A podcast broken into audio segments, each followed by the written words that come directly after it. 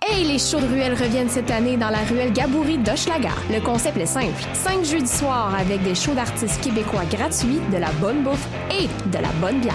Le 29 juin, à la Claire Ensemble. Le 13 juillet, Fred Fortin. Le 27 juillet, Les Deux Luxe. Le 10 août, Xavier Caféine. Et le 19 août, un artiste surprise. Ça va être un show raid à cet été, alors manque pas ça.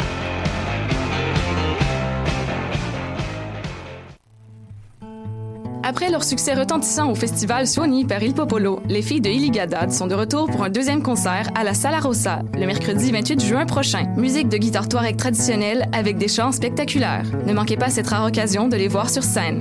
Pour plus d'informations, rendez-vous sur la page Facebook de l'événement Les filles de Iligadad Le live est s'inviter. parti.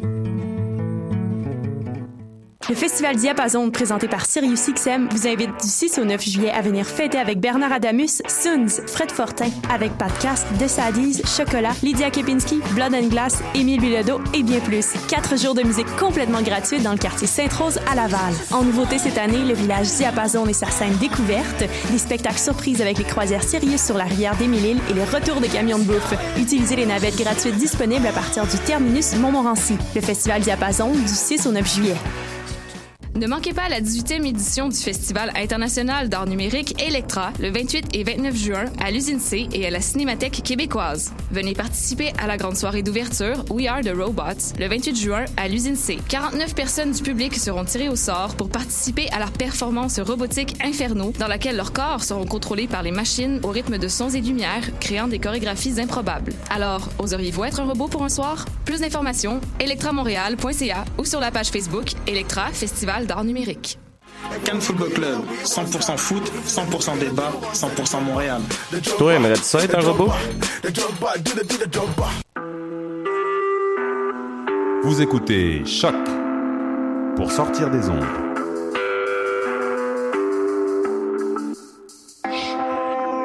Podcast, musique, découverte.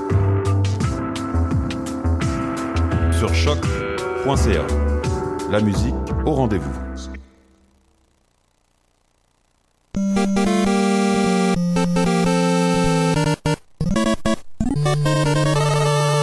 Vous écoutez les choses qui n'intéressent peut-être que nous. mon vieux gong, et c'était pas et notre professionnalisme, professionnalisme légendaire sur choc.ca. Mon nom est Alexandre Duchamp. Je suis accompagné de deux, deux autres héros habituels. J'ai nommé Mathieu Aligny et David Charbonneau. Salut les gars. Salut, ça va? Allô, allô? Ben oui, ça va très bien. Euh, comme vous le savez, euh, je suis en vacances depuis le début de la semaine. Euh, je veux pas briser l'illusion de notre succès pour nos auditeurs. Euh, J'ai pas encore quitté mon emploi euh, pour euh, faire cette, cette émission, de cette émission, mon occupation à temps plein, malgré euh, notre spectaculaire commandite de la brasserie Charrier. Donc, je suis en vacances et je me demandais cette semaine, les gars, quelle est votre idée de vacances parfaite, David? Oui, attends un instant. En fait, de mon bar, mes vacances parfaites, ça serait, euh, des road trips. euh, je pense que c'est assez simple, mais j'aime vraiment ça, partir en char avec euh, des amis, avec ma blonde ou peu importe, faire euh, pas mal de routes. Euh, ben, j'en ai fait beaucoup quand même dans ma vie. Je pense que vous autres aussi, les gars, vos anciennes jobs vous ont mené à en faire pas mal. On a fait, ouais, on a quand même pas mal d'air miles. Puis, puis je trouve ça vraiment drôle parce que euh, t'es comme coincé en char avec les mêmes personnes pendant souvent des longues périodes de temps et euh, c'est là qu'il se développe le plus de inside, C'est- le plus d'aventure. C'est vrai qu'après un certain temps, là, cette proximité physique-là d'être squeezé dans un char avec l'odeur de désodorisant, qui, désodorisant qui a lâché, là, ça, ça, ça me manque. Ça crée des liens. Et, et à une certaine époque, l'odeur de cigarette. Ouais, ouais, ouais, ouais. Mais euh, ouais, non, c'est ça, ça. C'est généralement c'est le fun parce que tu vis en petit groupe, beaucoup d'anecdotes, euh, souvent des mauvaises anecdotes parce que justement il y a quelqu'un qui a pas mis de déo ou quoi que ce soit. Mais je pense que ça crée des liens. D'ailleurs, euh, je pense que la majorité de mes meilleurs chums, euh, je les ai connus, en fait, je me suis rapproché d'eux en faisant euh, de la route avec eux en auto. euh. fait que c'était ça pour moi, mes vacances idéales. Mathieu. Dans mon cas, à moi, vous n'êtes pas sans savoir que je suis quand même un pas pire amateur de musique. Euh, vacances, pour moi, ça rime beaucoup avec festival. Euh, Ah, j'avoue, hein. Je vais souvent avoir quelques festivals qui vont, surtout, euh, je te dirais, dans la dernière année, j'ai pas fait beaucoup de spectacles de musique, euh, en bonne partie parce que j'étais trop occupé pour euh, pour sortir également le- tous les soirs de la semaine pour aller voir des shows. Fait que j'en ai pas vu autant que je voudrais. Fait que c'est sûr qu'il y a des festivals qui m'intéressent particulièrement, euh, notamment en musique traditionnelle euh, et en musique folk. Euh, mais aller passer une fin de semaine en camping dans un, un site de festival où tu as des gens qui ne font que triper musique pendant deux trois jours, c'est toujours bien Toi, intéressant. toi, t'aimes la musique western puis country. T'es déjà allé au, euh, au festival de Saint-Tite? Non, non, je suis jamais allé à Saint-Tite. Euh, j'ai- J'aime le, le western puis le country, euh, mais euh, je suis particulièrement un fan de folk acoustique, Ok. puis de musique euh, Ok. underground country, je te dirais, là, de la musique plus proche du bluegrass, plus proche des racines country. Fait que c'est sûr que euh, j'aimerais ça le vivre culturellement, le, le, le, le festival de Saint-Tite, mais c'est à la pri- a priori c'est pas mon genre de festival à la base. Mais d'ailleurs, si je me trompe pas, tu vas quand même souvent à Nashville.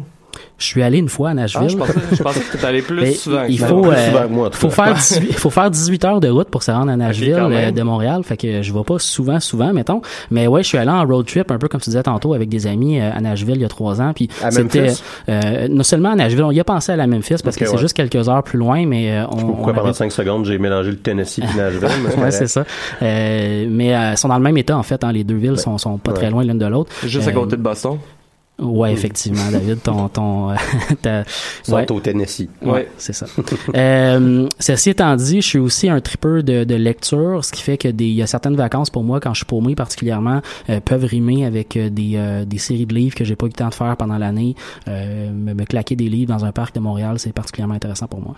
Moi, tu vois, pour moi, là, je suis en train de faire mon deuxième type de vacances favori, c'est-à-dire que je suis en train de jouer approximativement euh, de 8 à 10 heures euh, par jour à Final Fantasy XIV et euh, j'avoue que j'apprécie euh, énormément mon moment. D'ailleurs, là, euh, j'ai commencé à affectionner euh, prendre des screenshots et euh, imiter euh, les gens, comme qui sont probablement sur votre feed Facebook, mais évidemment sur mon feed Facebook, là, Ouais, ouais, ouais. qui prennent des photos de leurs vacances, qui veulent nous partager ça. Donc, euh, mon bonhomme va à la plage, je prends des photos de la plage, Mhm. je distribue la plage. Mon bonhomme lit un livre, je prends des photos de mon bonhomme qui lit un livre, je le mets, puis je dis que c'est ça mes vacances. Euh, la réaction est étrange, Ouais. mais... euh, Surtout qu'aujourd'hui, là, j'expliquais que je faisais mon entraînement ninja. Ouais. Parce que, bien entendu, là, je veux faire évoluer cette histoire-là. là. Ouais, ouais, ouais. Euh, Puis, ben, je te dirais que pour certains, là, c'était c'était un peu troublant que mon personnage euh, était un personnage féminin aussi. Là. C'est, euh, ça, c'est un autre... c'est Ça, un- ça lance tout plein de discussions dans ton univers Facebook. je veux pas de lancer ben, ces en effet, là, je, me, je, je me fais faire du geek gender shaming. Ah, Je pense que je les ai même pas vus, ces messages é- écoute, je, te, je te partagerai ça sur ta J'ai juste vu que t'avais une belle robe. 哈哈哈哈 Euh, ceci étant dit, probablement que mes vacances préférées, ça serait euh, refaire l'intégrale euh, du film de Ferris Bueller's Days Off à Chicago. Oh. Euh, C'est-à-dire que moi, je suis un, je suis un fan des équipes sportives de Chicago. Ouais. Euh, je suis un fan des Bears de Chicago dans la NFL. Ah. Euh, oui, oui, non, c'est- c'est une équipe qui est pourrie. J'ai ri, pas vraiment. Accessoirement, ça veut- euh, vu que j'étais un- à cause de mon âge, là, les Bulls de Chicago étaient très gros là, Ouais. quand j'étais j'étais jeune. Euh, donc, j'étais un fan des Bulls aussi, Ouais. accessoirement, dans, au basketball. Et j'aimais l'histoire des Cubs avant qu'ils gagnent la Série mondiale. Ils ont gagné la Série mondiale. je m'en allais dire, c'est le bon moment pour les aimer parce qu'ils sont particulièrement forts. euh, Non, en fait, ils ont ouais. particulièrement de mauvaises années, si on veut vraiment en parler. Mais en ce moment, oui, mais je veux dire, C'est une période Ben non, mais- intéressante. Exactement. À versus- cause du- de la Série mondiale l'année passée. 100 ans et plus Ouais, ouais, qui ont passé avant, où est-ce qu'ils n'avaient pas gagné la Série mondiale dans leur histoire. Euh, Il y a aussi le Art Institute of Chicago qu'on voit très bien là, dans le film de Ferris Bueller's Days Off de John Hughes, que, que, que moi, c'est un endroit dans ma vie que je veux voir. Euh, J'ai une copine qui, qui, qui, qui, qui, est- qui, qui est fan d'architecture aussi, là, qui, Ouais. qui, qui m'a parlé aussi là, de, de l'architecture de la ville. Euh, puis je, je te dirais que ça m'a fait qu'aiguiser- encore plus euh, mon intérêt pour une ville là, que, que, que, que j'étais déjà à la base très curieux. Boston? ouais, ouais. Ouais. Oui, Boston. Au Tennessee. Au Tennessee. Pas loin de Chicago. Pas- juste, écoute, juste à côté. On est tellement bon en géographie américaine. Qu'est-ce qu'on va faire aujourd'hui à l'émission, euh, Alexandre? Ben, aujourd'hui, David va nous parler de jeux vidéo, du jeu vidéo Tyranny.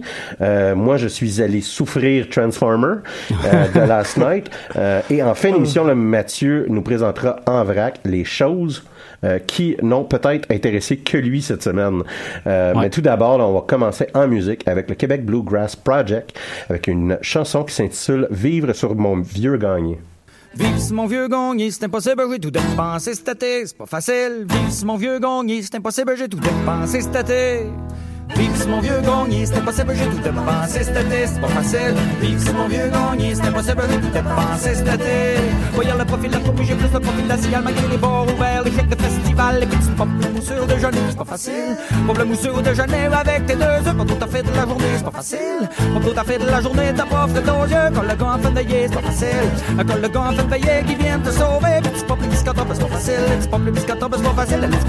Pop le biscottop, c'est pas facile, mais c'est pas rare. Pop le biscottop avec la ribou dans l'écart. La ri, la ribou, la ri, la ribou, la ri, la ribou, la ri, la ribou, Las. La ri, la ribou. Un crédit que crédit, j'ai remédie, crédit que crédit, crédit que crédit, j'ai remédie.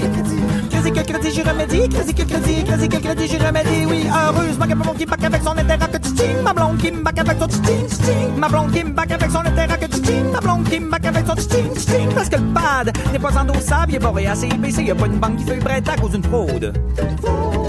Fiscal, fiscal, une fraude. Fiscal, fiscal.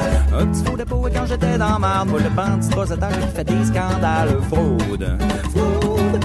Fiscal, fiscal. J'entends encore mon père gueuler du haut des estrades. Pas stress, mon gars, attends ta balle. Fraude, fraude. Fiscal, fiscal. Mais toujours pas de stress, pas de travail stable. Des petites pauses doivent mettre du pain sur la table. Fraude, fraude.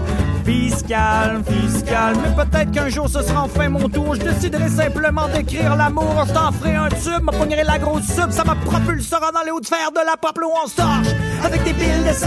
On allume des cigares avec des piles de mille, où on roule l'afghan avec des piles de 500. Mais la ketamine avec des piles de mille, ouais, des piles de mille, des piles de mille, ouais, des piles de mille, ouais, des piles de mille.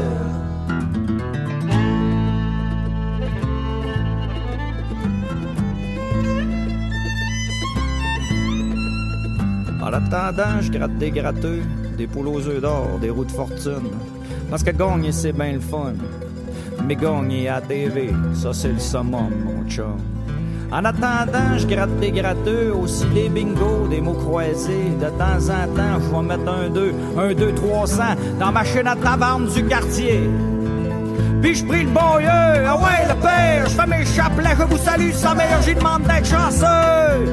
Qui me donne trois icônes identiques, qui me donne du fric. Vive mon vieux gagné, c'était possible, j'ai tout dépensé cet été, c'est pas facile. Vive mon vieux gagné, c'était possible, j'ai tout dépensé cet été. Vive mon vieux gagné, c'était possible, j'ai tout dépensé cet été, c'est pas facile. Vive mon vieux gagné, c'était possible, j'ai tout dépensé cet été. Voyons le profil la fourmi, j'ai plus de profil la cigare, malgré les bars ouverts, les fêtes de festival, les petites pompes, le mousseux au déjeuner, c'est pas facile. Au déjeuner ou avec tes deux œufs, pour tout à fait de la journée, c'est pas facile. Pour tout à fait de la journée, t'as pas fait aux yeux, quand le train de veiller, c'est pas facile. Quand le train de veiller qui vient te sauver, petit petit cotrop, c'est pas facile. Vous venez d'entendre le groupe le Québec Redneck Bluegrass Project sur les ondes de choc.ca, la radio web de l'UCAM. Euh, vous écoutez les choses qui n'intéressent peut-être que nous et on va rentrer dans la première euh, partie de l'émission où on va aller écouter euh, David qui va nous parler du jeu Tyrannie. La chronique en fait de David s'intitule cette semaine Tyrannie, c'est calissement hot. Je, je tiens d'ailleurs à préciser que ce n'est pas moi qui a choisi le nom de la chronique. bon, euh, hey, il pleut, hein? Puis euh, pas mal en plus. C'est triste un peu. C'est comme si le ciel pleurait et le temps maussade nous rend tous un peu déprimés. Mais c'est le bon temps de jouer à des jeux vidéo. C'est pour ça que j'ai décidé de rester avec mon sujet classique.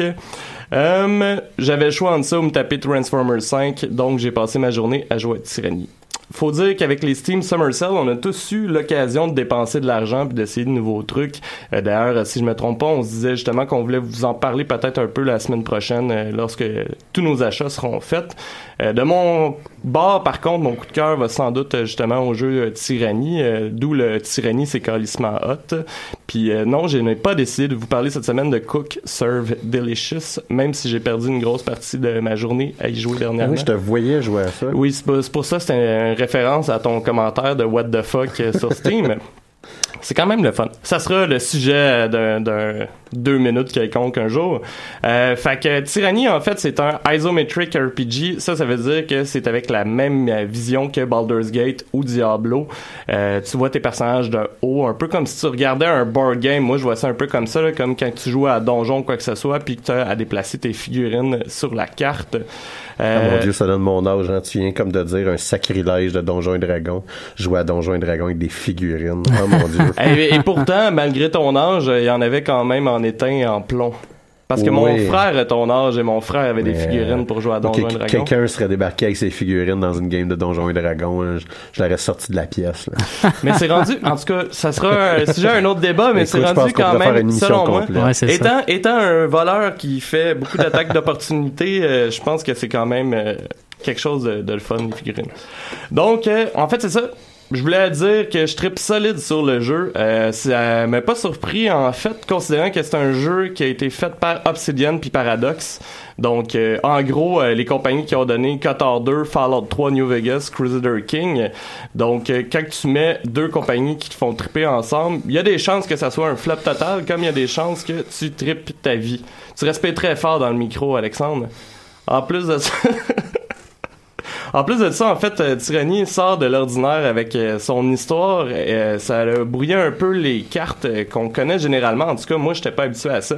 Mais tu incarnes un personnage avec des tendances mauvaises qui est à la solde d'un genre de demi-dieu nommé Kyros qui a conquis une nation. Donc, en principe, il n'y a pas d'alignement dans le jeu comme dans les jeux de rôle habituels, mais on pourrait dire que tu tournes autour de loyal mauvais, comme, comme t'es l'agent du tyran en question. Euh, dans la hiérarchie de son armée, en fait, à ce méchant-là, t'es euh, l'agent euh, de son numéro 2. Euh, moi, j'ai considéré un peu mon expérience comme si tu incarnais un peu Star Killer dans Star Wars Force Unleashed, qui est l'agent de Darth Vader, en fait, parce que t'es pas exactement Darth Vader. Euh, L'histoire euh, se déroule donc après la conquête euh, de ces terres-là et une genre de guerre civile qui éclate en fait parce que il y a une des provinces qui a été conquise qui décide de se rebeller contre Kyros et les généraux des deux principales factions de son armée font juste s'engueuler, sont pas capables de travailler ensemble. Les deux factions qui vont d'ailleurs être super importantes pour la suite du jeu sont, vous excuserez mon super anglais, les disfavored. Ça se dit-tu? Genre les défavoris. En fait, le jeu se joue en français, là, c'est juste que j'aime Les mieux. défavorisés. euh, ouais, j'aime mieux jouer en anglais, là, c'est pour ça Ah, que écoute, euh, euh, des fois la traduction, j'ai un problème avec ça. Ça aussi, ça pourrait être le sujet d'une grosse chronique. Mais euh, les défavorisés, donc euh, c'est une espèce de régiment d'élite où les soldats sont entraînés. Quasiment toute leur vie, en fait, si j'ai bien compris.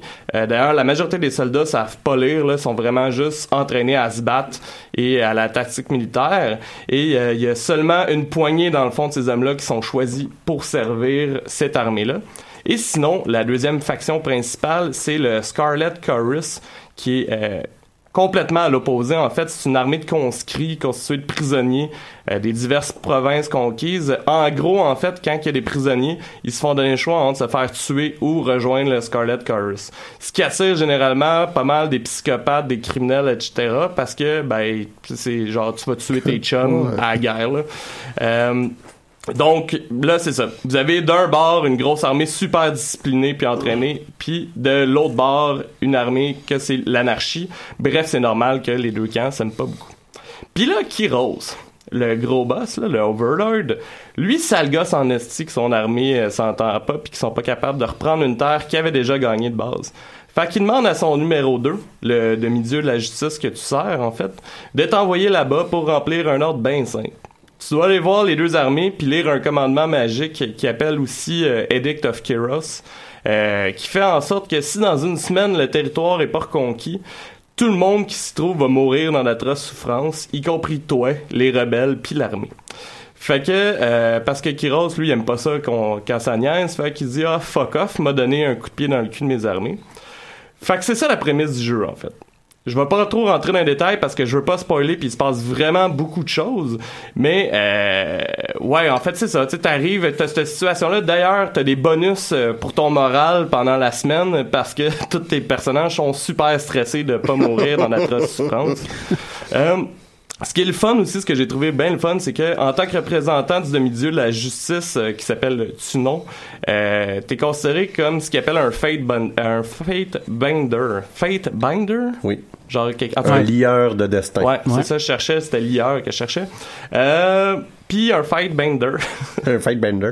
un fight bender, c'est un genre de juge. Fait que pendant toute l'histoire, tu vas pouvoir régler, je pense d'ailleurs, t'as vu un petit peu, euh, Alex, quand tu m'as regardé, Oui. je sais pas quel bout t'as vu, mais tu peux régler des conflits euh, à travers, euh, dans le fond, euh, les, les, les, les- les gens qui sont, sont conquis. Ça peut être autant des citoyens que des soldats. Mhm. Et euh, comme t'es le représentant de ce demi-dieu-là, en fait, ta parole fait office de loi ce qui va euh, vraiment avoir des conséquences en fait sur le reste du jeu. Puis c'est là que ça devient quand même assez intéressant.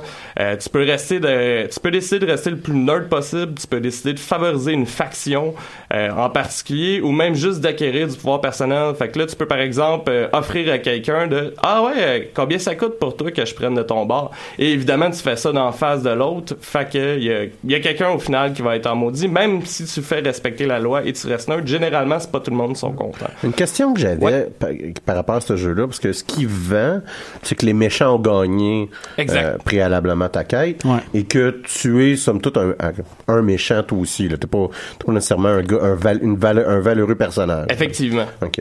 Euh, est-ce que t'es vraiment un méchant, genre, ou c'est euh, t'essayes de te racheter, t'essayes de subtilement être gentil, ou tu sais parce que la majorité, est-ce que ça l'assume sa prémisse d'être un jeu ou est-ce que Ouais, ouais. t'es dans un monde tyrannique, ou est-ce que t'as tout le temps une option pour être pas si pire que ça finalement? Euh, ça dépend ce que tu entends par pas si pire que ça. Parce que comme je dis avec en fait le système de réputation, euh, généralement c'est que tu peux être sais, tu peux, euh, comment je pourrais dire ça, tu, tu peux démontrer de la merci envers, euh, Ouais. envers quelqu'un. ouais. Mais ça va rester quand même mauvais. Genre, c'est, mettons, euh, je sais pas, moi, j'ai, ça m'est arrivé d'ailleurs euh, dans ma partie, euh, un acte où il y avait un personnage que euh, l'objectif c'était de le pogner puis de le, admettons, de le tuer entre guillemets, mais de réussir à avoir ses secrets avant. Ben, j'ai quand même fait un petit détour par la torture parce qu'il voulait rien me dire. Puis à la fin, j'ai dit ok, c'est correct, tu peux t'en aller. C'était juste gratuit. Puis d'ailleurs, le personnage en question s'est suicidé parce que je venais de le casser ses doigts, etc., etc. Il était bien magané. Fait que tu sais, c'est Mais c'est ça, est-ce que est-ce que ça l'assume sa, sa prémisse dark? Est-ce que ça va très dark? Là? Moi, je pense que oui, il y a beaucoup de choix de réponses que c'est euh, tu peux il y a quelqu'un écoute, euh, je suis arrivé sur un pont, il y a un garde qui me demande euh, par exemple euh, ben pour passer le pont, faut que tu payes. Puis c'était quelqu'un d'une faction qui m'aime pas. Fait qu'il se foutait du fait que j'étais le représentant Mhm. du demi-dieu. Euh, j'avais une de mes options qui c'était juste punch it. Fait que je me suis juste mis à le fesser sa, sa tête. Et euh, ouais, bon, j'ai Mais ça te assumé donne pas l'impression que tu manques quelque chose là, quand tu te mets à tuer tout le monde, brûler, euh, brûler des villages ou quoi que ce soit. Euh, non, je te dirais que euh, ben c'est ça, c'est pour jouer avec euh. Pour jouer avec les factions. Ça dépend tout le temps de quel genre de jeu tu veux, comme je te dis. Mais euh, comme je le disais avant, il y a une façon d'obtenir. J'ai vu à cause des achievements là, faudrait que j'arrête de faire ça. Je me spoil un peu de- du jeu. Mais Ouais, il y a ça une c'est un classique. hein. il y a une façon de faire en sorte que t'acquières du pouvoir personnel. Fait que si tu contrôles vraiment, ça dépend vraiment. Moi, j'ai décidé de le jouer en fait très loyal envers le demi-dieu. Ok. euh, fait que j'essaie tout le temps d'être super impartial, mais il y a certains trucs, tu sais, c'est déjà arrivé que j'ai tué un gars parce que selon la loi du jeu, en fait, le crime qu'il avait fait est punissable de mort. Ok. Fait qu'il m'a demandé un merci, mais moi j'ai fait comme non, t'es mort. Et d'ailleurs, euh, fait intéressant parce qu'il y a énormément, énormément de, de renseignements à acquérir dans le jeu. Euh, je pense que parce que c'est un peu comme la suite spirituelle de Pillar of Eternity qui avait énormément ouais, de ouais. texte Mhm. aussi. Et si je me trompe pas, il y avait pas ça dans le jeu, mais quand tu as un dialogue, euh, t'as des mots, les mots importants en fait qui viennent de cet univers-là sont en orange, puis tu peux ouvrir un pop-up qui te rappelle okay, c'est quoi. Fait que t'as pas à retenir tout par cœur, euh, comme par exemple dans Elder Scrolls, que des fois, moi, j'en perdais vraiment des bouts, là. Ben, c'est le défaut de tous les jeux où est-ce qu'ils sont très pesant, profond. Hein. sur le texte puis qu'il y a beaucoup de quêtes. C'est-à-dire ouais. que t'as le réflexe de faire dans le journal. Face, face, face, face, face, face, face, Puis là, à un moment donné, t'as, tu réalises à la moitié de l'histoire que t'as manqué des informations manqué la moitié de l'histoire. ouais. Puis, euh, voyons, par rapport à ça, ben c'est ça. C'est, c'est, il y a tellement de textes que moi, j'ai essayé de jouer tard le soir, puis tu sais, j'étais pas capable. Mhm, C'était- D'où le pourquoi tu m'as vu, entre autres, me reconnecter sur Cook Serve Delicious. Euh, en plus de ça, ce qui est intéressant avec le système de réputation, c'est que ça te fait gagner certains pouvoirs. Fait que, par exemple, justement, s'il y a une faction qui te déteste au point parce que euh, t'es super cruel ou peu importe, parce que c'est peut-être de cette façon que tu gagnes des, des points de, de terreur, en fait, avec ces factions-là, ça peut donner des bonus, comme par exemple, tu peux avoir un genre de d'aura qui se dégage de ton personnage qui va baisser le moral de tes ennemis parce que t'es considéré comme étant quelqu'un de très cruel, etc. Et il y a pas juste ton personnage. tu. C'est ça, Ok. admettons, tu sais. Puis là, je viens de donner un pouvoir. En fait, pour de vrai, j'ai, j'ai plus ou moins regardé les pouvoirs que tu peux avoir, mais ça avait l'air d'être ce style-là. Euh, puis sinon, il y a pas juste ton personnage qui peut gagner une réputation. Euh, ça, je savais pas, en fait, ça vient d'arriver avant l'émission. J'ai trouvé un artefact et tous tes artefacts, soit des objets uniques, euh, ont aussi euh, une réputation. J'imagine que c'est à force d'utilisation. Euh, puis plus l'artefact a une réputation, plus, euh, voyons, plus il devient puissant. Puis j'imagine aussi que ça doit te faire monter un peu les échelons. Mécaniquement, tu crées ton personnage au début, tu rencontres des amis, puis tu te fais un party, c'est ça? Exactement. C'est Baldur's Gate, là. Exactement. Tu choisis, tu choisis ta classe. Euh, moi, ce que j'ai vraiment aimé d'ailleurs euh, dans, dans, dans la création du personnage, c'est que tu peux choisir aussi ce qui s'est passé dans euh, le temps de conquête. Euh, parce que ton personnage, dans le fond, est un héros de guerre. Puis comment ils font choisis ça? des éléments de son, de son passé. Exactement, mais comment qu'ils font ça généralement, c'est que euh, t'as comme la carte de tout le monde, puis tu choisis la province où ce que ton personnage Ok. aurait interagi et t'as le choix entre plusieurs trucs. Chaque chose que tu choisis va changer ta réputation de base avec toutes les factions. T'as Ou- tué tant de monde dans tel village, fait que les autres se souviennent de toi, genre. Moi, par exemple, j'ai crissé le feu à une grosse librairie qui était comme la source de savoir de toute la Terre. Fait que tous les personnages lettrés du jeu maïssent vraiment à la face Ouais, quand j'arrive. C'est mais- intéressant d'avoir un impact dans le jeu comme ça. Ben c'est ça, dès le début en plus, Ouais, ouais. euh, c'est ça que j'ai trouvé le fun. Euh, donc c'est ça. Est-ce que je recommande le jeu en, en tant que tel? Euh, Oui, mais justement, je pense pas que ça soit pour tout le monde. Euh, entre autres, mon premier argument pour ça, ce serait notre discussion qu'on avait eue la semaine passée quand que je te disais, Alexandre, que j'avais acheté le jeu. Le système isométrique est vraiment pas fait pour tout le monde. Euh, oui, c'est des beaux graphiques pour moi, mais c'est pas les gros graphiques HD que t'aurais en Ouais. troisième personne. Ben, la, la qualité, pour l'avoir vu, là, comme, comme on disait, hein, là, je, te, je, je te regardais sur, sur un stream, là, pour l'avoir vu, c'est Baldur's Gate, mais mise à jour. Ouais, mais tu sais, je veux dire, ces graphiques-là en tant que tels, Ah, c'est tu pas peux pas aller ça, super ça. mieux. Non, non, non, c'est ça. Fait que, euh, en plus, C'est euh, genre Diablo 2. Ouais, ouais, ouais. en plus, en fait, euh, des, des graphiques, ouais, un peu mieux que Diablo 2, Ouais, mais quand même. en plus des graphiques, il y a la problématique, encore une qui me fait penser à toi, Alexandre, euh, de création du personnage. Moi, c'est ça qui m'a gossé le plus d'ailleurs dans Pillars of Eternity aussi. C'est que tu peux créer ton personnage, mais tu dois choisir un portrait. Puis t'as à peu près le choix entre sept portraits. Fait que, moi, ça me Ça, gosse. généralement, il y a une manière de le hacker. Euh, je ne l'ai pas trouvé, mais d'ailleurs, le jeu vend en DLC d'autres portraits. Oh mon dieu. Ouais, c'est ça. Fait que je pense pas que tu puisses importer l'image de ton personnage. c'est lourd, ça. Ouais, C'est ouais. extrêmement lourd. Fait que j'ai Vendre fini. pour 2,50, 10 Ouais, portraits ouais, de ouais, plus. ouais. là. Fait que j'ai fini par me trouver. En fait, c'est plus cher que ça, je pense. Mais euh, voyons, j'ai fini par trouver le portrait qui me faisait triper puis de customiser dans le fond mon personnage pour qu'il ressemble parce que ça me gosse énormément si Ouais, mon ouais. bonhomme Je pareil, je pareil, je pareil. Et pour de vrai, tous les portraits à peu près ont les cheveux courts. Il y a un portrait qui a les cheveux longs, puis il est roux. fait que tu sais, j'ai un bonhomme avec les cheveux longs puis roux.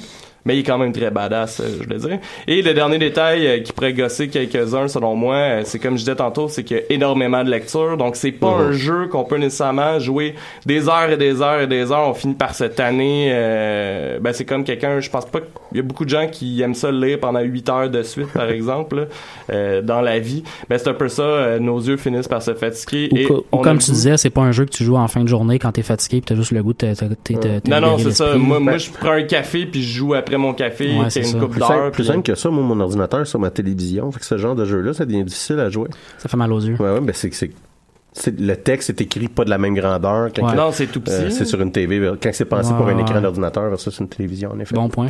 Mais en tant que tel, même s'il y a énormément de lecture, euh, c'est une histoire, comme je dis, que moi j'ai trouvé euh, quand même jusqu'à maintenant assez fascinante. En fait, c'est quasiment tu lis une histoire puis une fois de temps en temps t'as des combats. Je pense que tu m'as même pas vu Euh, euh, non. m'abattre. Je te dirais que. Tu m'as vu euh, gérer. tu m'as vu gérer euh, parce que tu peux avoir une base aussi. Tu m'as vu gérer. En fait, tu le savais pas, mais je suis en train de gérer gérer mon budget euh, et je n'avais pas le programme You Need a Budget, donc euh, j'ai eu quelques Damn. difficultés. Oui, il fallait que je le place à quelque part. Ouais, ouais, ouais. Et euh, j'ai, tu m'as aussi vu répondre à ma correspondance parce que tout le monde sait que j'aime beaucoup les jeux où ce qu'il y a de la correspondance. Fait que c'est ça, il est en spécial sur Steam jusqu'au 4 juillet, donc si vous êtes un fan de RPG, euh, je vous le conseille fortement. C'est un spécial qui vaut la peine? Euh, moi, je, il Combien? me semble qu'il y a une Combien vingtaine, euh, entre 20 et 25 Ah, piastres, je pense qu'il vaut 50, je Ouais, pense ouais, que c'est 40 ou 50 Ok, de rabais. ok. Quand même. Toi, Alexandre, par exemple, euh, au lieu de jouer toute la journée, t'as été voir Transformers 5, si je ne Écoute, m'abuse. j'en parlais un peu plus tôt, je suis en vacances. Et, pour moi, ce que ça veut dire être en vacances, c'est de perdre la totalité de ma discipline euh, d'un seul coup euh, dans un orgie de pizza, d'un marathon de Final Fantasy XIV et de Chiari Pami, Pamiou, Pamiou. Euh, et, et- et pendant que je me découvrais un amour spontané pour le J-pop, euh, les jours s'envolaient, puis j'avais toujours pas préparé ma chronique d'aujourd'hui. Euh, Peut-être parce que j'arrêtais pas de, de répéter, euh, de taper, De à, de, de taper à répétition l'emote slash dance dans ma boîte de chat de mon jeu. Euh, je pensais euh, vous parler de plusieurs sujets, il y a plusieurs sujets qui me sont passés par la tête. Entre autres, là, je pensais vous parler de la renaissance récente des titres des X-Men dans les comics de Marvel, mais j'étais pas certain que je pouvais rendre ça intéressant. Euh, J'aurais pu aussi là, vous parler de comment Doctor Doom et une jeune femme afro-américaine en sont venus à remplacer Iron Man, mais je me garde ce sujet-là pour un peu plus tard cet été. Euh, C'est donc en errant que mon subconscient euh, m'a amené jusqu'au cinéma du quartier latin et que j'ai dépensé un valeureux 15 que je verrai plus jamais euh, pour m'infliger le rituel sadomasochiste que représente aller voir Transformer The Last Night. Juste une parenthèse comme ça, je pense que t'aurais pu faire l'effort de prendre cette décision-là mardi quand ça coûtait moins cher. Oh, sais-tu quoi? Minimalement, on était juste trois, puis je me sentais pas mal de temps en temps à regarder mon cellulaire. Moi, je voulais, Mais oui, Rivière. moi, je voudrais te remercier de, de t'être infligé ce, ce, ce, ce- ce- cette peine-là pour, euh, pour qu'on n'ait pas à le faire nous-mêmes. Tu vas nous en parler, puis ça va être suffisant, je pense, pour moi. Mais écoute, en même temps, je- je vais être honnête, là. je vais pas prétendre aujourd'hui que je n'ai jamais aimé des films de Transformers. là. Je suis allé tous les voir au cinéma, Ouais. les cinq. Euh, j'ai trouvé, je les ai trouvés endurables jusqu'au troisième, inclusivement. Euh, je suis pas un grand cinéphile critique. là. Euh, je suis pas à recherche de beaucoup de qualité artistique quand je vais voir un film. En fait, un film qui a de la qualité artistique, c'est généralement une raison pourquoi je vais pas aller le voir. Euh, c'est, je m'en cache pas, puis c'est moi, c'est, mes goûts, puis sont pas très raffinés côté cinéma. Euh, j'adore voir des gros robots frapper d'autres gros robots. Euh, j'ai adoré Pacific Rim, par exemple. Euh, tout ça pour dire que s'il y a un ortho sur la planète qui aurait dû, s'il y a un ortho sur la planète qui, euh, qui, qui, je viens de faire un si puis un ré, puis là, je viens de m'écœurer, là. S'il y a un ortho sur la planète qui devait aimer ce film-là, c'est moi. Euh, et oh mon Dieu que ça n'a pas été le cas. Euh, le film commence et on apprend que nos amis les Transformers euh, sont sur la planète Terre depuis plus longtemps que prévu et ont permis euh, Évidemment. au- et ont permis au roi Arthur de préserver les anglo-saxons des invasions barbares ou whatever euh, grâce à un bâton magique qu'ils ont donné à Merlin un bâton qui lui permet de contrôler un dragon à trois têtes constitué de 12 chevaliers robots ça sonne bizarre là, mais comme- quand on le voit ça l'est encore plus C'est beaucoup de bizarre par-dessus Oui, oui. Puis là, j'ai une image, euh, un event dans Crusader King qui dit que t'as trouvé un Transformer, ça serait malade. Donc, ces robots-là et le rallié de la table ronde, hein, parce que je vous rappelle Ben oui. que c'est le roi Arthur, euh, se trouvent à protéger le bâton de Merlin qui, de toute évidence, va avoir certainement une grande importance dans ce film. Un petit indice pour la suite des choses? Non, pas tant que ça. Encore une fois, euh, je suis pas surpris. Dans le premier Transformer, je vous rappelle, on apprend que les humains ont développé la majorité de leur technologie en étudiant Ouais. un Mégatron gelé. Ouais. Dans le deuxième, Revenge of the Fallen, on réalise que les Transformers ont construit les pyramides pour whatever. Ouais. Euh, Dans le troisième, Dark of the Moon, on réalise que l'exploration de la, sur la Lune, euh, c'était pour en fait secrètement euh, étudier un vaisseau Transformer écrasé. Dans le quatrième, Age of Extension, je sais pas trop, mais il y avait un dinosaure. Ouais. Mon point, c'est que les Transformers, c'est là dans le passé plus longtemps, c'est somme toute la base de cette franchise-là. C'est une continuité, en tout cas. C'est ça. Donc, si on a accepté à quelques reprises ce type de prémisse, il est un peu tard aujourd'hui pour la refuser. Parce que je vous rappelle que ces quatre premiers films-là sont tous des producteurs de revenus dans les, c'est les, dans, ils font tous partie des 100 films les plus, qui ont fait le plus Lucratifs. de- les plus lucratifs de l'histoire d'Hollywood, euh, et euh, ont totalisé plus de 3 milliards de dollars. En fait, c'est 3,5 environ milliards de dollars de revenus, ce qui est immense. Euh, non, euh, le film, c'est pas là que le film commence à déraper. Le film commence à déraper parce qu'on apprend que, encore une fois, les Transformers sont considérés comme des ennemis de l'humanité et ils sont pourchassés par tous les gouvernements de la planète. Et là, là c'est cette unité paramilitaire humaine qui devient notre premier antagoniste dans le film. Ils vont poursuivre Cad Yeager, là, qui est le personnage joué par Mark Wahlberg, qui, euh, dès le début, là, va se lier d'amitié avec une petite fille de 14 ans qu'on va oublier après 30 minutes du film, puis qu'on va nous réintroduire à la 120e minute du film c'est décousu. euh, Il y a énormément d'éléments qui nous ont été introduits. Puis c'est comme si les scripteurs les oublient en cours de route, puis savent plus qu'est-ce qu'ils font avec ça. Euh, donc notre méchant initialement, c'est des humains. Puis quand je vais voir un film de Transformer, je veux pas voir des violences d'humains contre des humains. Je veux même pas voir des violences de robots contre des humains. Je veux voir des gros robots se dans la tête. Et j'ai j'ai très j'ai pas assez de ça présent euh, quand j'ai vu ce film là euh, soyons clairs la franchise de Transformer est à son plus fort quand Megatron arrache les jambes de Jazz dans Transformer 1 quand Optimus bat Stra- Starscream avec son propre bras dans Transformer 2 Puis ça là, voir quelqu'un qui bat quelqu'un d'autre avec le bras qui est arraché c'est quelque chose que je voulais voir depuis que j'étais très très jeune puis que le Transformer 2 a réussi à satisfaire dans ma vie là. et euh, aussi là, quand que on voit Optimus Prime tirer à bout portant avec un shotgun dans la tête de Sentinel Prime dans le troisième. Euh, les Transformers sont des films d'une violence absolument inouïe qu'on tolérerait jamais si c'est des humains qui s'infligeraient ça entre eux. Là.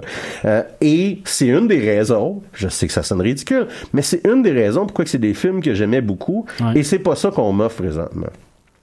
Quand je vais voir Transformers, je vais voir Optimus Prime enfoncer deux crochets dans la tête d'un Decepticon, puis il lui a séparé en deux.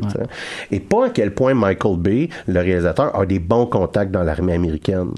Et ces contacts, il les fait aller. là. Parce qu'on va voir des sous-marins, on va voir des hélicoptères, on va voir des avions, on va voir des drones. Toute une bagatelle de pas des Transformers. Le tout fait fait juste continuellement là, nous rappeler qu'on n'est pas en train de voir ça pourquoi qu'on a payé.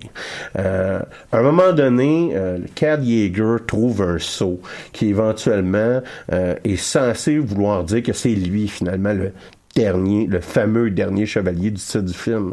Tout ça pour que le saut se transforme en une épée qui éventuellement il va le laisser tomber à terre et qu'on ne va plus jamais revoir du film. Évidemment. C'est qu'on essaie de nous présenter des éléments de scénario super importants, des objets de hein. super importants et qui ont littéralement aucune utilité dans le film. Là, là excuse-moi pour la question. c'est pas parce que j'ai pas suivi. là, Non, non, c'est ça. Excuse-moi pour la question, mais quand tu parles d'un saut, tu parles d'un emblème, tu parles Ouais, pas d'une c'est comme, un, un emblème qui éventuellement va devenir un brassard, qui éventuellement va devenir une épée. J'ai vraiment une image de chaudière Transformer qui se transforme en épée, puis Est-ce que euh, est-ce qu'on a euh, au moins de l'humour à travers cette euh, cette action là Parce que je- je- le premier film, moi, m'avait beaucoup satisfait au niveau de l'humour, pas de la part des acteurs principaux, mais par exemple les parents euh, du, du personnage de Shia LaBeouf. Je trouvais tout le temps un peu drôle dans le film, puis ça me satisfaisait en deux combats de robots d'avoir un peu d'humour. Écoute, on a des blagues préadolescentes. Ouais. J'allais dire borderline, mais non. Sexiste. Ok. Euh, des stéréotypes. ra- Tu sais, Michael Bay est très fort sur des stéréotypes raciaux euh, que je dirais là, malaisants. là. Il y en a encore. Euh, c'est très, très, très, très... euh, c'est très pénible à ce niveau-là. Ok. Puis c'est, je te dirais, c'est très... on rit beaucoup de Chia Leboeuf, hein, qui faisait des drôles de faces, euh, qui faisait, tu sais, qui mettait trop d'emphase, dans, Ouais. dans- qui surjouait tous ses rôles, mais tu te dis, me semble que j'en aurais pris un petit peu de lui dans ce film-là, à un moment donné. Puis d'ailleurs, il était sûrement occupé à se battre à quelque part euh, très ivre.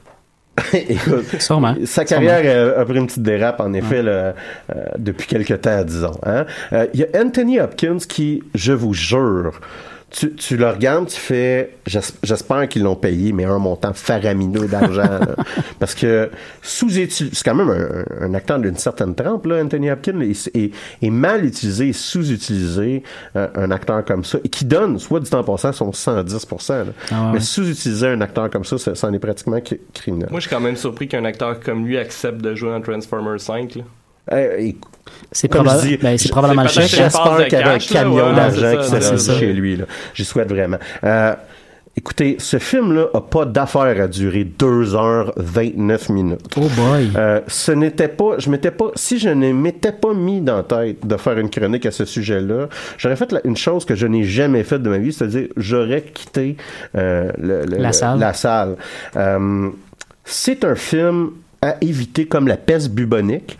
Euh, Transformer The Last Night est un film tellement mauvais que c'est le genre de film que tu souhaites qui, qui tue la franchise. Euh, un peu comme le dernier Fantastic Four. C'est, mauvais, là, ça n'a aucun sens. Ouais. Et j'adore les films de robots. là. Admettons là, à quel point c'est mauvais sur une échelle de 1 à Martha. Écoute, j'ai pensé à toi parce que euh, un des gros hooks du, jeu, du, du film, c'est Optimus Prime. Euh. Optimus Prime est méchant. Non, mais tu sais, Martha. c'est, ça qu'on s'est fait présenter dans les previews. Hein. Optimus Ouais, Prime est ouais, ouais, méchant. il vire méchant. Euh, et, et je te dirais là, que c'est une des grosses pertes du film, c'est-à-dire qu'en rendant Optimus Prime méchant, t'as plus de trame narrative. Non. C'est-à-dire que t'as plus un grand héros qui est capable de transporter l'histoire puis d'expliquer les motivations. Et, et, et T'as plus généralement non plus ton sauveur qui vient. euh, ben c'est ça. Et, et là, le, les, les- c'est pour, ce film-là a pas, a pas de tête justement à cause de ça. Là. C'est t'as Bumblebee qui à peine parle parce que on- je vous rappelle, là, il est pas capable de parler. c'est, Ouais, c'est ouais. comme des sons de radio qui Ouais. parlent. Euh, les humains là-dedans comprennent pas ce qui se passe parce que bon, il y a, il y a- je vous évite. j'essaie de, je sais pas pourquoi j'essaie de pas vous spoiler ce film-là, mais j'essaie de pas vous pas spoiler ce film-là. Euh, mais euh, en gros, les humains comprennent pas les motivations des, de, de leur antagoniste une fois que les, finalement les robots débarquent et qu'on réalise que c'est vraiment eux les méchants. Euh, et là, et Optimus Prime euh, redevient à un moment donné gentil. Et je te dirais que la raison de la réconciliation entre Superman et de Batman fait du sens. Mon Dieu. Oui. Mon Oui. Dieu. Oui. Mon Dieu. Oui. C'est J'ai le goût de le voir juste pour voir la fin. c'est- C'est que t'as- t'as- non, non, non, c'est pas la fin. Ah. Non. Oh non. Ça, c'est environ la 115e minute. Ça veut dire qu'il en reste 40 autres. c'est et, et, et c'est ça que je te dis là c'est c'est un c'est un moment euh, C'est un film que quand il va passer à TVA un dimanche après-midi, tu vas te poser la question, je continue tout zapper. Non, c'est un film que je vais attendre euh, qu'il passe au douteux avant d'aller voir. non c'est- c'est un film que pour de vrai j'aurais dû me taiser pour que je perde conscience dans le cinéma mais C'est une belle image. Ah, ouais, non, Ouais. c'est tout à fait, ouais, ouais. fait que c'est ça OK. Puis tu voulais tout qu'on aille le voir la semaine. écoute semaine. écoute On t'aurait tout fessé, hein. ben ouais j'écoute je, je m'aurais fait mal Je, me répète, mais merci d'avoir pris la balle pour nous puis d'avoir Écoute. été infligé euh, ce. J'ai- failli euh, à- à- à- au commandement que je m'étais donné de pas parler de quelque chose que j'aime pas, mais j'aimais tellement cette série-là que je me suis dit ah ben j'ai sûrement dans moi une once pour encore Ouais, l'aimer. ouais, ouais. Puis euh, non, non, non, non, c'est pas le cas. J'ai hâte de voir d'ailleurs, parce que c'est la première fin de semaine où le film est sorti, non? C'est la première ou la Euh, deuxième? c'est euh, on est rendu à la deuxième fin de semaine. Ah, c'est ok. Est-ce qu'on a les chiffres que de. de- Ah, c'est c'est c'est un C'est pour, un- pour la série, c'est un flop. C'est un flop total. Ça hein. a fait environ 200 millions. Ah ouais, non, c'est ça. Mais pour la série, Ouais, ouais, puis je te rappelle, la, la majorité sont dans les 800 millions à 1 point- Ouais, ouais. 1.2, 1.3 milliards. là. Euh, pour la série, c'est un flop. Mais je, je me dis que pour ce que tu nous as dit, justement, ça serait le fun que la série vive un, un échec pour qu'elle recommence, mais plus tard d'une meilleure façon, tu sais. Qu'on qu'on lui donne un bon break à cette série-là, Oh, qu'on trouve un autre réalisateur. On, on pourrait se prendre un petit 20 ans de lousse. Ouais, c'est ça. Je, oh, et non, je, je, je disais pas un break d'un an non plus, là, un break de une bonne dizaine d'années, puis. euh, on continue en, en- à l'émission avec euh, Hey, désolé, ma on session. peu ouais, ça. on s'est fait écraser par euh, des nouvelles de robots. On se créait dans Euh, le killing. Moi, cette semaine, euh, je vais juste, euh, je vais juste changer la caméra, ben oui, parce qu'après avoir euh, vu ton visage pendant aussi longtemps, Alex, on va passer à nous voir un peu les trois en même temps. On va, euh, on va passer à ma section où je voulais, euh, parce que dans les dernières semaines, on avait accumulé un peu des brèves. euh, on essaie de garder à la fin de l'émission, quand on a un peu de temps, des nouvelles brèves qui nous intéressent par-ci par-là au courant des dernières semaines. Donc moi, j'ai accumulé un peu dans les trois dernières semaines des nouvelles euh, qui m'ont flashé. J'avais, euh, j'avais euh, des réactions par rapport à ça. J'avais envie d'en parler un peu ici puis de voir ce que vous en pensiez vous-même là-dessus. La première chose qui m'a accroché il y a pas longtemps, c'est l'annonce à la fin de l'été prochain du combat entre Floyd Mayweather et Conor McGregor. David, euh, t'es grand spécialiste de sport ici. euh, Ah, ça Non, va être, soit dit en passant, ça va être tellement mauvais, Absolument. C'est pour ça que c'est pour ça que ça m'a accroché parce que j'aurais j'aurais vraiment aimé un combat de MMA entre ces deux euh, combat- combattants là. Je trouve de l'intérêt à ce qu'un combattant qui est un, un champion de sa discipline comme Floyd Mayweather par exemple est en boxe, d'aller dans une discipline où on a tous les sports de combat en même temps, puis d'essayer de voir à quel point il pourrait battre quelqu'un qui, qui, qui est fort à MMA, mais de mettre un gars de MMA dans la boxe, de le contraindre à seulement Euh. frapper quelqu'un qui domine autant son sport que Floyd Mayweather et qui le domine de manière défensive par ailleurs. Mhm. Floyd Ouais, Mayweather, c'est un champion de la boxe défensive. C'est un champion de boxe plate. Absolument, absolument. Il est horrible à voir. Mais il gagne tout le temps, c'est pour ça qu'il est un champion de sa discipline. Ça, c'est vrai. Fait qu'il va juste décalisser euh, Conor McGregor, puis ça va être plate. Fait que ça, ça, ça- c'est ça. Moi, je pense que ça pourrait Mais être il va, il va faire environ 100 millions, tu sais, puis il va être bien content. Puis tant mieux pour lui, mais bon. Mais tant euh, pis pour nous, c'est c'est ça. ça. Tu sais, payons pas le pay-per-view pour ça. Allons dans un bar pour l'écouter. Voilà. Aviez-vous vu cette nouvelle-là qui disait que 7% des Américains croient que le lait au chocolat vient de vaches brunes? Oui, moi, je l'ai lu. Moi, moi je suis pas payé certain qu'il y a la même quantité de Canadiens qui pensent la même chose. C'est quoi le pourcentage que t'as dit? C'est 7%, ce qui représente pour la population américaine 16,4 millions de personnes. Je suis quand même surpris que Trump a eu plus de votes que ça. Moi, je, ça me rend, moi, cette nouvelle-là, quand je l'ai vu passer, ça m'a rendu un peu triste. Ça m'a rendu triste parce que ça, ça met en lumière à quel point il y a de l'ignorance dans la société. Puis, euh, tu sais, quand on en parle dans un paquet de sujets, quand on parle des trucs comme le Gamergate, comme comme des sujets comme ça où, euh, où des gens vont utiliser les médias sociaux pour dire des conneries euh, sous la- la- l'anonymat, mais ce genre de sondage-là nous démontre à quel point il y a des gens qui sont cons dans la société, qui ont pas qui ont pas d'éducation, qui ont pas d'information, qui qui savent pas comment aller chercher l'information aussi. Puis ça, ça, ça me rendait un peu euh, triste par rapport à notre système d'éducation. Ben, malheureusement, c'est ça. Et, écoute, euh, ben, je sais pas si toi, C'est négligeable quand même. je veux dire, Oui, oui, cette, mais- cette nouvelle-là a fait a- a un peu défrayer tu sais, j'ai envie de dire. C'est un peu une nouvelle d'été, là, remarque. Non, là, non, non, mais- c'est correct. Mais, mais j'ai aucune misère, aucune misère à croire qu'il y a 7% d'ortho dans la population. tu sais, je veux dire. Ouais, euh, ouais. Avoue que t'es surpris que ce soit aussi Non, mais bas, en le- fait. on va dire le pourcentage. On va prendre, mettons, le pourcentage de personnes qui pensent que les vaccins sont nocifs pour la santé est significativement, et probablement significativement Ouais. plus élevé que 7%. Puis, tu sais, ça, c'est dommageable. Mais non, mais je veux dire, les vaccins sont dommageables pour la santé. Dehors. Dehors sur le champ. Mais en même temps, c'est peut-être moi qui est trop logique, mais il me semble que le lait au chocolat vient de vaches qui ont la peau brune. C'est particulièrement abrutissant comme Je information. suis là. pas en train, je suis pas en train de dire que c'est normal ou, Ouais, ouais. tu sais, c'est évident là, de croire à ça. On a une question euh, sur le stream. En fait, on a un Benoît Milton qui demande le lait rose vient d'où? Très, très, très bonne question. Bon, euh, on peut pas te répondre, Benoît. On va inviter, on va inviter des spécialistes de sciences pour venir nous en parler dans une prochaine émission, peut-être. Ben peut-être, peut-être. ouais, ouais, ouais. Mais justement, dans ce même cadre d'idée-là, en fait, je sais pas si vous avez vu, je pense que Alexandre avait vu, mais euh, en, dans restant dans le terme fucktard, euh, le couple qui s'est dit Ah, que c'était une bonne idée Oh, de se tirer dessus sur Ah. YouTube en mettant un livre pour arrêter la balle, ils doivent penser que le lait au chocolat vient des vaches Ben, brunes. non, Ouais. ils peuvent plus parce qu'il y en a un des deux qui est mort. Non, mais Ah oui, oui, oui. à un moment donné, tu sais, si seulement c'est pour s'éviter, parce que là, il y a un, il y a un enfant là, qui, qui, qui a plus son père dans Ouais, cette absolument. La, la jeune fille est enceinte. Ça, ouais, ouais. Mais tu sais, je peux comprendre les valeurs américaines. Je peux comprendre, je peux comprendre un Américain qui va me dire, moi constitutionnellement, on me donne, je devrais avoir ouais. le droit d'accès aux, aux armes. Je dis pas que je suis d'accord. Je dis, je peux comprendre me dire ça. Mais seulement pour ces gens-là, là, ceux qui me disent, écoute, je vais tester en tirant, pas en tirant contre un mur, là, en tirant sur le chest. Ouais. Je vais tester un gun si, euh, euh, si la Si balle, la balle va se fait arrêter, se fait arrêter par un livre. Eux, ils devraient avoir un contrôle plus, pour eux, là, un contrôle plus strict des armes à feu. Ouais. Hein? Ah ouais. Euh, ça, ça- ça fait pas de sens. Puis en plus, le pire, c'est que je pense que Mythbuster l'a fait.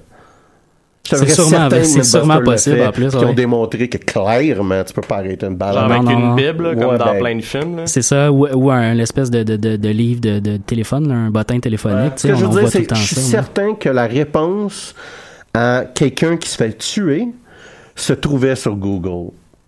Que, l'effort pour prévenir cette mort-là Ouais. était de googler leurs questions. C'est ça que je trouve délirant dans cette histoire-là. Ouais, ouais, ouais. Tu sais. Ça, là, c'est la, le top de la pyramide du fucktard. T'aurais pu googler ta question, puis t'aurais pas tué ton mari, père de ton enfant. C'est spécial. Ah ouais. C'est Pour ceux qui nous écoutent pas en direct sur Facebook, euh, Alexandre est déchaîné, il vient de frapper son micro. Je suis à deux pouces de, des triggered, là. J'ai une nouvelle euh, absurde euh, pour la suite. Euh, je sais pas si euh, vous connaissez euh, le, le, le Doomsday Seed Vault. Euh, Oui, oui. la- la- en Norvège, dans le fond, il y a quelques années, le gouvernement norvégien a décidé que, au nom de l'humanité, ils allaient construire une, euh, un endroit, dans le fond, où on peut conserver toutes les graines de la planète, de toutes les plantes qui existent. Puis là, on va rire un peu parce que je vais dire le mot graine à plusieurs Ben, reprises. c'est la- certain, c'est Ouais, certain. Ben oui, je sais. C'est. Euh, donc c'est ça, il y a- l'ensemble des graines de la planète qui a été ramassé dans cette dans cette installation là. David est déjà en train de rire. Euh, c'est- dans le fond, c'est dans une île qui est vraiment pas très loin du cercle polaire parce qu'on voulait avoir un endroit qui va, pouvoir durer des centaines et des centaines d'années et euh, la, la, en tant que telle a été utilisée par ailleurs il y a pas très très longtemps parce que la guerre en Syrie a détruit tellement de cultures en Syrie qu'on a fait le premier retrait de l'histoire de la volte pour aller chercher des, des, des sortes de plantes qui existaient en Syrie qui étaient typiques de l'endroit puis les recultiver. Je trouvais ça intéressant comme information, mais le bout absurde qui m'intéressait, c'est plutôt la nouvelle que les- on a créé ce système-là pour préserver de l'humanité et des dangers de la destruction de l'humanité, euh, de préserver euh, un, un leg important pour la planète. Et euh, récemment, les changements climatiques ont entraîné des, des fontes sur l'île où il y a la, la, la, la Doomsday Vault. Et euh, la Doomsday Vault s'est fait inonder Ouais. à cause de changements climatiques qui fait que le pergélisol fond, il y a trop d'eau et la, la n'a même pas été construite de manière à, pouvoir À survivre. C'est ça. qui- qui euh, qui est en train de c'est ça fait que là, on, on crée des des des des des, euh, des installations C'est comme pour une cabane de bois avec des graines. Écoute, la- l'article que j'ai vu euh, mentionnait quand même que par chance, il n'y a pas de, il y a pas de graines qui ont été euh, endommagées. C'est seulement des, des installations en tant que telles qui étaient, qui étaient touchées par ça. Mais je trouvais ça intéressant à quel point, non seulement il faut préserver des choses pour le futur, mais il faut aussi penser au fait qu'on va se mettre des, des bâtons dans les roues continuellement en détruisant notre planète. Fait qu'il faut penser à comment protéger notre planète contre elle-même, contre nous-mêmes aussi. Ah, Ben, tu sais, euh, en même temps, s'ils sont assez intelligents, ils ont dû avoir une graine de volt à graine. Euh, Juste euh, en temps réel, j'ai fait une petite recherche. Là. Euh, je suis présentement en train de regarder l'épisode de Mythbuster où est-ce qu'il tire dans un Ben oui. crise de livre, puis que ils font démonstration Ouais. que ça bloque pas une crise de balle. Je veux dire, ça m'a pris combien de temps là? Une point. Puis je vous rappelle, elle a tué le père de son enfant, mais ça m'a pris environ 20 secondes. Ouais. hey, ça en passe des choses aujourd'hui à l'émission. S'il y a des gens qui se demandent pourquoi euh, quelqu'un comme moi, par exemple, va se, va se réfugier aussi souvent dans la fiction, que ce soit dans des jeux vidéo ou dans des livres, ce genre de nouvelles-là sur l'humanité est une bonne raison pour moi pour aller me réfugier dans des domaines de fiction, que ce soit des, des chansons parfois qui me transportent ailleurs ou des jeux vidéo qui me transportent ailleurs. Euh, Ben, c'est ouais. que de temps en temps, l'humain commence à être lourd. Juste, Ouais. avec toutes les meilleures, les, les bonnes intentions, juste euh, euh, de temps en temps, l'humain va, va, va pas nécessairement être négativement décourageant, mais va être décourageant. Ouais. Euh, je te parlais il y a pas il y a, il y a quelques temps de à Montréal, la station euh, de- qui mesurait la qualité de l'air, la station 13. Oui. Euh, il y avait une station qui était responsable pendant euh, environ 10 ans, une dizaine d'années. Ouais. Euh, 50% des alertes de mauvaise qualité d'air provenaient de cette station euh, de, de, de- Ouais, parce qu'il y en a plusieurs, dans le fond, sur l'île de Montréal. Exactement. Puis dans le global des, des, des données qui recueillent sur la qualité de l'air, cette station-là faisait en sorte que les données générales montaient. Fait que les, toutes les annonces significativement, environ Ouais. 50% des alertes de mauvaise qualité de l'air Venaient de cet venaient- endroit-là. venaient de cette station-là, des alertes au smog, par exemple. La station 13. Exactement, la station 13. Puis à un moment donné, mais ils ont fait, bon, ben, on va déplacer cette station-là, il y a une anomalie, puis juste, mais ça prend quand même une dizaine d'années. Ça, c'est des fois parce qu'aux nouvelles, où est-ce que tu vas entendre, mettons, hey, il y a une alerte euh, Ouais. de qualité de l'air. Smog, tu as entendu des alertes de smog qui étaient déclarées par cette station-là, mais ils ont, puis c'est pas, c'est pas parce que c'est des des gens qui sont 20 000 fois plus brillants que moi, là. Fait que c'est- pas des, des gens mal intentionnés, là. c'est des gens qui, qui sont dévoués, puis c'est leur job, mais donc, on a alerté la population en général à cause de cette station-là. Or, elle était construite à côté de la euh, cheminée d'un four à pizza. Et tu auras compris que les alertes de qualité de l'air étaient déclenchées par un... Four à pizza. Et là, je suis en train de sacrer silencieusement pour ceux qui se posent la question, mais de à pizza. C'est, c'est, c'est assez, tu sais, c'est, puis encore là, comme je suis en train de dire, Ah, c'est, ouais. pas, c'est, pas, c'est pas parce que c'est pas des gens compétents, loin de là, c'est pas parce que euh, c'est des gens qui sont mal, intentionnés, loin de là. Mais on a alerté la tireté de la population par Ouais. rapport à la qualité de l'air. Moi, je suis pas asthmatique, là, mais être asthmatique, Mais- tu sais, ça, ça, ça t'affecte, là, tu sais. À la défense de la pizzeria, ils vendent vraiment de la très bonne viande fumée. Ouais, probablement, probablement, probablement. Dans un autre épisode de, de, de- un autre épisode un peu lourd de l'histoire de l'humanité, euh, je sais pas si vous avez vu ça en Argentine récemment, ils ont euh, découvert une cache d'objets nazis euh, qui regroupait. euh, Est-ce qu'il y avait un Transformer? non, non, mais. Non, c'est non, tout à fait. en tout à fait. passant, dans Transformer, on apprend que c'est la montre Transformer de Hitler que tu es Hitler. Je, je vous dis Évidemment, ça. ben Je oui, vous dis ça. évidemment, ben oui. Il y a le cinq, 75, 75 objets nazis qui ont été découverts dans le fond dans un, euh, un appartement ou une maison d'un collectionneur d'art euh, qui, qui était là. Puis si vous allez euh, le site de, de- du journal français Le Monde, un petit vidéo avec l'ensemble des euh, des, des, euh, des objets qui ont été trouvés. Il y a autant des objets de guerre, des couteaux que de, de la SS avec vraiment des, des manches euh, avec en ornementation puis tout là, qui, qui, qui vient avec le, le- le visuel nazi. Il y a des bustes de Hitler. euh, il y a vraiment tous des objets d'art euh, assez impressionnants sur l'époque nazie. Mais euh, moi, ça ça ça m'a amené à aller fouiller puis à chercher de l'information sur l'espèce de culture populaire qui veut dire que les nazis se sont enfuis en Amérique Exactement, latine après exactement. En Argentine en particulier. en, en Argentine en particulier, effectivement. Euh, puis il y a tout- un paquet d'histoires de, de, de, de juifs après la guerre qui ont fait la chasse à des nazis, Oh, puis qui ouais. ont été chercher des gens là-bas. C'est fascinant à lire. Si vous avez envie d'a- d'aller fouiller là-dessus, il y a plein d'articles euh, En fait, super euh, intéressants. d'ailleurs, sur Netflix, il y a une série documentaire qui s'appelle quelque chose comme Conspiracy, Ouais. que j'avais commencé à écouter. C'est très drôle que tu dises ça parce qu'il y a une des conspirations qui dit que Hitler, Hitler a survécu. a survécu Ouais. et serait caché en Amérique latine. Ouais, ouais, ouais. euh, Mais il y a plusieurs euh, hauts responsables des SS qui ont, qui ont, qui ont pris, euh, ça a pris des dizaines et des dizaines d'années avant qu'ils soient extradés euh, ou avant qu'ils soient pris euh, carrément par. Ben, il y a, il y a Eichmann entre autres qui est un haut responsable. Eichmann c'est un, un fonctionnaire de, de, de- du régime nazi qui était responsable de tout le système pour acheminer les Juifs au euh, euh, au camp de concentration. Mhm. Fait que c'est lui qui a mis en place la solution finale en bonne partie. Là, à part le bout, comment les tuer, lui il était responsable de tout le reste, le transport, etc. Et euh, il s'était enfui en Amérique latine, il vivait là-bas. Et c'est le Mossad israélien, en fait, qui est allé le capturer, le prendre, le ramener en Israël. Puis il y a eu un très, très, très célèbre euh, euh, procès en, en Israël où il a été jugé publiquement, puis il a Mhm. été euh, Mhm. mis à mort. Mais tu vois, moi, c'est ça que j'ai trouvé intéressant dans, dans cette nouvelle-là. C'était, c'est quand même bien documenté, là, la Ouais. fuite des nazis en Argentine. Ouais. Et, et les gens semblaient étonnés qu'il y ait des artefacts nazis en Argentine. Ouais, c'est ça. Tu fais, non. Mais non, c'est ça. Non, non, tu sais. Puis, ah ben là, on sait pas, on sait pas comment que les 75 artefacts nazis se sont retrouvés en Ouais. Argentine. C'est- Non, c'est exactement pourquoi 75 artefacts nazis. Puis à la suite de ça, il y a, à la suite de ça, il y a plein de périodes noires aussi de l'histoire, notamment de l'histoire du Vatican, parce que la manière de s'enfuir, il y a deux façons que les Juifs se sont, en- euh, que les nazis, c'est-à-dire se sont enfuis. Ouais. Ouais, c'est ça, non? Ouais, que les que les nazis se sont enfuis en, en Amérique latine. Euh, C'était soit par l'Espagne, euh, grâce au régime de Franco, euh, où ils ont pu transiter vers l'Amérique latine, mais sinon c'est en bonne partie grâce au Vatican, puis à des à des hauts placés du Vatican qui étaient très proches du régime nazi.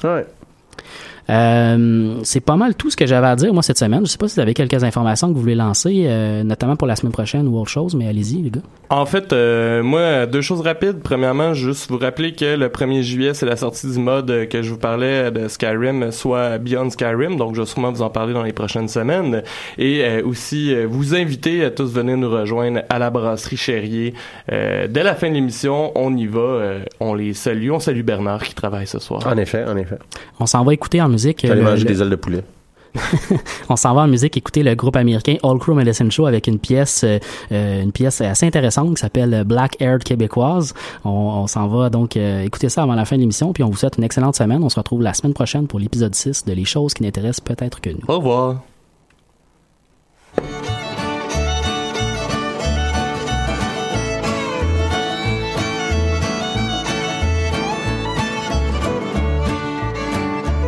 I was a worn out yank with an empty tank when I seen that sign through the snow. It was either the bar or Legally St. Tower, so I figured I had to go. So I walked on in and I seen her grin and I said, Bonsoir, my belle.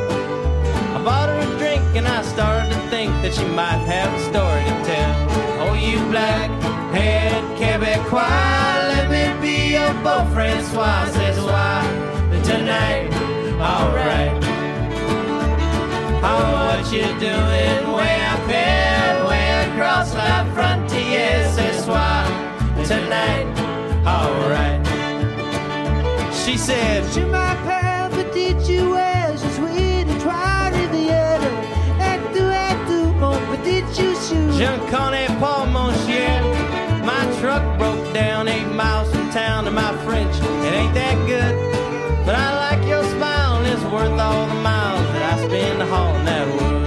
you black head Quebecois, let me be your beau Francois. C'est soir, tonight, alright.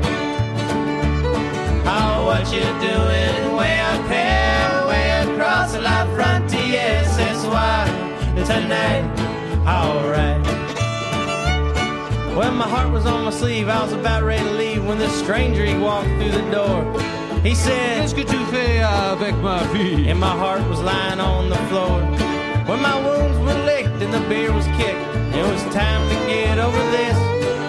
I walked outside to bum me a ride. She came up and gave me a kiss. Well, I walked the miles of that cold was wild, but that kiss sure warmed my heart. It was just my luck to get to my truck and hear that old